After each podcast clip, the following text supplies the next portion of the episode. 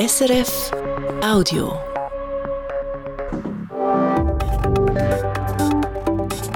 SRF 4 News Politikum.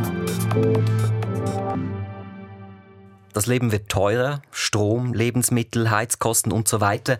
Im Schnitt sind die Preise in der Schweiz um 3,5 Prozent gestiegen im Vergleich zum Vorjahr. Soll die Politik da den Leuten unter die Arme greifen? Das diskutieren heute beide Parlamentskammern an einer außerordentlichen Session zur Kaufkraft. Bei mir zu Gast jetzt im Politikum ist SP-Nationalrätin Samira Marti und FDP-Nationalrat Andri Silberschmidt. Samira Marti, Sie fordern jetzt schnelle Unterstützung. Muss der Staat seine Bürgerinnen und Bürger von allen Problemen abschirmen? Ich glaube, der Staat und auch die Wirtschaft hat ein immenses Interesse daran, dass die Kaufkraft in unserem Land geschützt ist. Das stützt auch unser Gewerbe.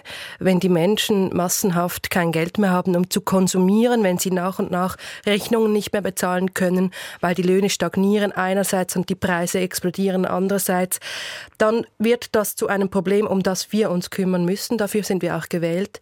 Und vielleicht auch um die Größenordnung etwas einzuschätzen oder es für eine durchschnittliche Familie mit zwei Kindern ist unterdessen, das haben Berechnungen ergeben, fast ein Monatslohn weniger vorhanden aufgrund der steigenden Preise, aufgrund des Energiekriegs von Putin und so weiter und so fort. Und da glaube ich schon, sind wir gefordert, in Krisen auch unsere Menschen zu unterstützen.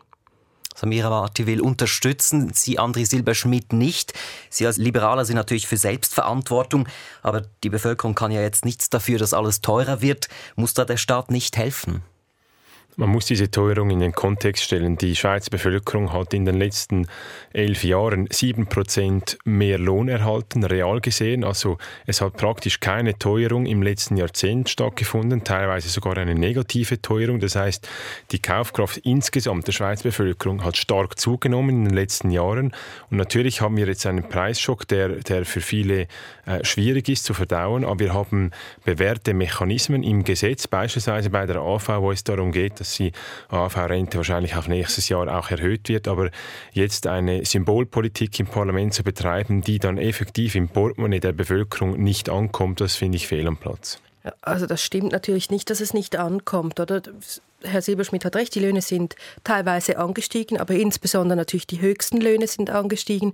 Und gerade die Familien, insbesondere die Haushalte mit tiefen und mittleren Einkommen, die schon vor der Teuerung und vor dem Krieg bereits zu kämpfen hatten, die leiden natürlich jetzt als erstes, weil sie gar nicht so viel übrig haben, um diese Preisschocks überhaupt aufzufangen. Und da müssen wir ansetzen.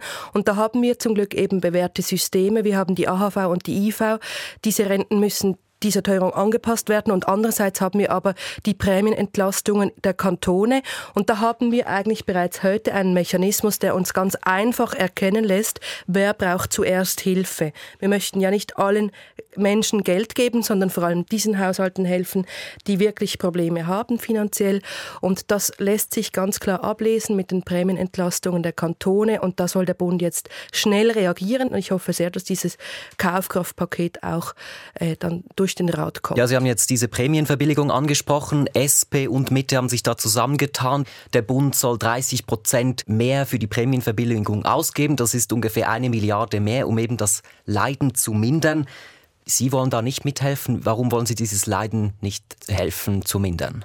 Selbstverständlich wollen wir das lindern. Wir haben einfach andere Rezepte. Wir wollen nicht Steuergelder, also Geld von der Bevölkerung quasi umverteilen und einfach jemandem etwas zu nehmen, um anderen zu geben, sondern wir wollen generell die Kaufkraft stärken. Und die Kaufkraft stärken wir dann, wenn wir eine intakte Wirtschaft haben, die gute Löhne bezahlen kann, also Spielraum hat, die Löhne zu erhöhen.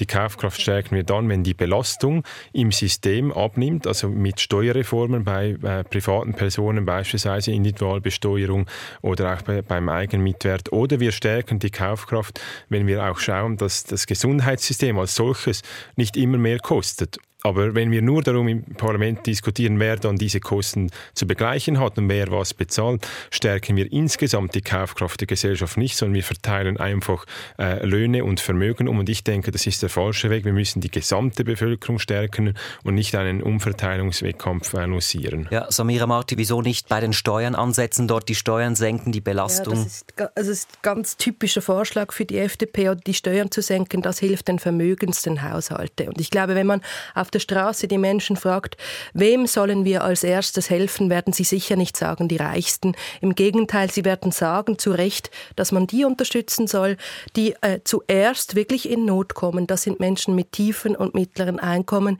die nicht profitieren von Steuersenkungen oder von irgendwelchen anderen Revisionen, die Herr Silberschmidt angesprochen haben. Und die haben auch nicht viel Zeit. Sie können nicht warten, bis wir in vier, fünf, sechs Jahre vielleicht die Individualbesteuerung eingeführt haben, sondern sie brauchen jetzt Unterstützung. Dafür ist die Prämienentlastung da. Und wir können auch nicht ein problematisches Gesundheitswesen einfach auf dem Rücken äh, der Verletzlichsten ausleben. Das kann es nicht sein, nur weil die Politik keine Lösungen findet, um die Gesundheitskosten in den Griff zu kriegen, darf das nicht sein, dass die tiefen und mittleren Einkommen, die Familien in diesem Land darunter leiden. Jetzt die Frage, wo soll diese Milliarde herkommen? Der Bund prognostiziert ja schon für nächstes Jahr ein Defizit.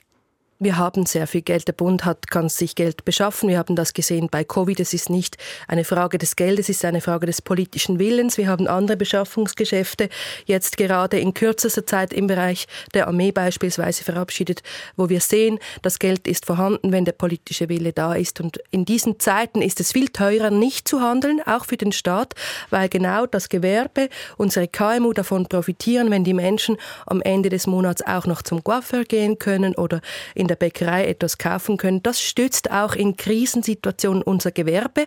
Es ist also nicht nur sozialpolitisch, sondern auch wirtschaftspolitisch richtig zu handeln. Und der Staat leidet dann am meisten, wenn wir die Konjunktur abbrechen lassen, wenn wir nichts dafür sorgen, dass das Wirtschaftswachstum stabilisiert wird. Und auch darum ist es sinnvoll zu wirken jetzt. Also sinnvoll sagen Sie, das waren jetzt mehrere Argumente. Ich kann noch sagen, Expertinnen und Experten prognostizieren ja einen Prämienanstieg von 10 Prozent im nächsten Jahr, also einen Prämienschock. Warum wollen Sie untätig bleiben, André Silberschmidt? Also dieser Vorwurf, dass wir untätig bleiben wollen, den muss ich wirklich zurückweisen.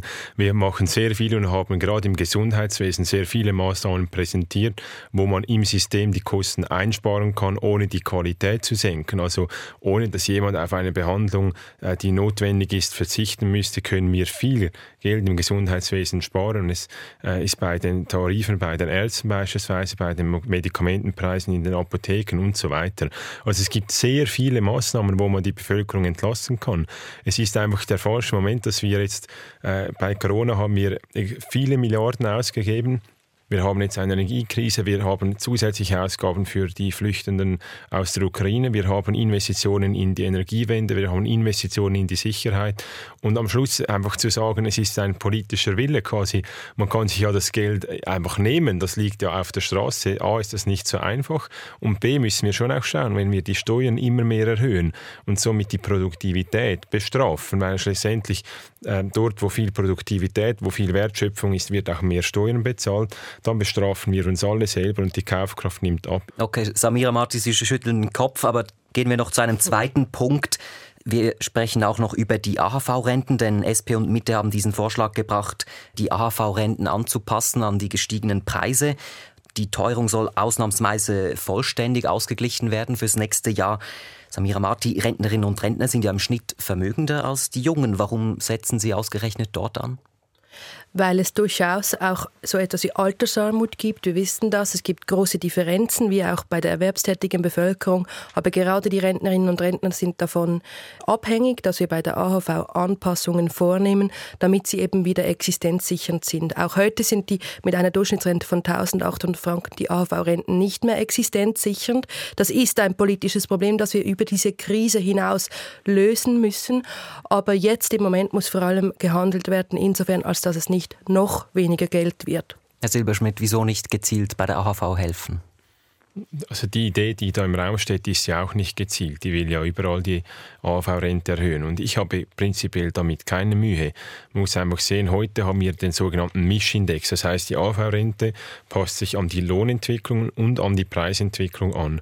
Und so ist die AV-Rente auch gestiegen, auch wenn wir keine Teuerung hatten, weil die Löhne gestiegen sind. Und wenn man jetzt einseitig diesen Mischindex quasi aufkündigen will und sagen kann, wir machen jetzt eine außerordentliche Teuerungsanpassung nach oben, Dann frage ich mich ja, braucht es dann das nächste Mal, wenn wir eine negative Teuerung haben, eine außerordentliche Anpassung nach unten? Weil da hat niemand gesagt, die, die Renten müssen angepasst werden. Es ist vorgesehen mit diesem Mischindex, dass im kommenden Jahr die Renten steigen werden. Der Mischindex, der ist wirklich gut ähm, austarierter Kompromiss, wenn man sagt, die Renten sollen nicht nur bei, an die Teuerung gekoppelt sein, sondern auch an die Lohnentwicklung. Und das hat sich bewährt in der Vergangenheit. Und ich weigere mich, bewährte Systeme, die wir über Jahre, Jahrzehnte aufrechterhalten haben, jetzt sollten wir doch nicht bei Systemen, die auch vorsehen, in Extremfällen zu reagieren, jetzt schon reagieren im Parlament. Das sind außerordentliche Eingriffe, die wirklich nichts mehr als Symbolik sind. Ja, dieser Mischindex, Sie haben ihn angesprochen, eben da werden jeweils die Löhne und das Preisniveau über die letzten zwei Jahre berücksichtigt. André Silberschmidt sagt, das ist ein bewährter Mechanismus. Samira Marti, wieso wollen Sie etwas Bewährtes jetzt über Bord werfen? Noch einmal, wir leben in Krisenzeiten, oder? Die Leute sind von, mit Problemen über Probleme über Probleme finanziell belastet. Es muss absolut zentrales Anliegen der Politik sein, die AHV-Renten real zu sichern. Und wenn wir von Mischindex sprechen, heißt das auf Deutsch, so dass es jeder Mensch versteht, dass wir die Teuerung nur zur Hälfte ausgleichen. Und jetzt ist die Frage, steigen die AHV-Renten um diese Teuerung oder nur um die Hälfte? Und wenn wir es nach André Silberschmidt machen, dann werden die AHV-Renten äh, real sinken und wissend darüber, wohlwissend darüber, dass die AHV-Renten heute schon nicht existenzsichernd sind, ist das besonders stoßend, weil wir dort streichen, wo heute schon zu wenig Geld vorhanden ist. Und der Mischindex ist insofern sinnvoll zu normalen Zeiten, als er eben beide Entwicklungen berücksichtigt. Aber natürlich wehrt sich niemand dagegen, wenn wir den Löhnen anpassen, ja, weil es eine reale Rentenerhöhung bedeutet in diesen Fällen und das stört niemanden. Das stärkt die Wirtschaft, es stärkt die Kaufkraft und es unterstützt die Rentnerinnen und Rentner in diesem Land, ja. währenddem eine reale Senkung zu einem realen Problem für die Menschen und für die Wirtschaft werden würde. Ganz kurz noch, Herr Silberschmidt, außerordentliche Zeiten erfordern außerordentliche Maßnahmen. Kann man sagen, warum sind Sie dagegen? Es gibt keine, also die AV wurde in den letzten Jahren real ständig erhöht, weil wir hatten keine Teuerung im Land und haben die Renten erhöht. Und jetzt so zu tun, als ob da jemandem Geld weggenommen wird, das muss ich einfach verneinen. Wir haben in den letzten elf Jahren, die Löhne sind real um sieben Prozent gestiegen. Die AV hat auch zugenommen, obwohl wir keine Teuerung hatten. Und wenn man jetzt so tut, als ob man alles an die Teuerung koppeln will, dann will ich auch sehen, dass man das bei einer negativen Teuerung machen muss. Und sonst ist es einfach eine einseitige Aufkündigung dieses Mischindexes, der sich bewährt hat. Ich bin der Meinung, wir müssen die Kaufkraft stärken, aber mit wirklichen strukturellen Maßnahmen und nicht mit einer Pflasterpolitik. Und wir können von mir aus hier eine Debatte führen, wie wir die AV reformieren können, auch für die unteren Einkommen. Aber da nützt es nichts, im Parlament außerordentliche Sessionen zu machen und einfach äh, ein bisschen mehr Teuerungsausgleich zu fordern. Vielen Dank, dass Sie meine Gäste waren. Samira Marti von der SP und André Silberschmidt von der FDP. Das war das Politikum zur Kaufkraft. Das war ein Podcast von SRF.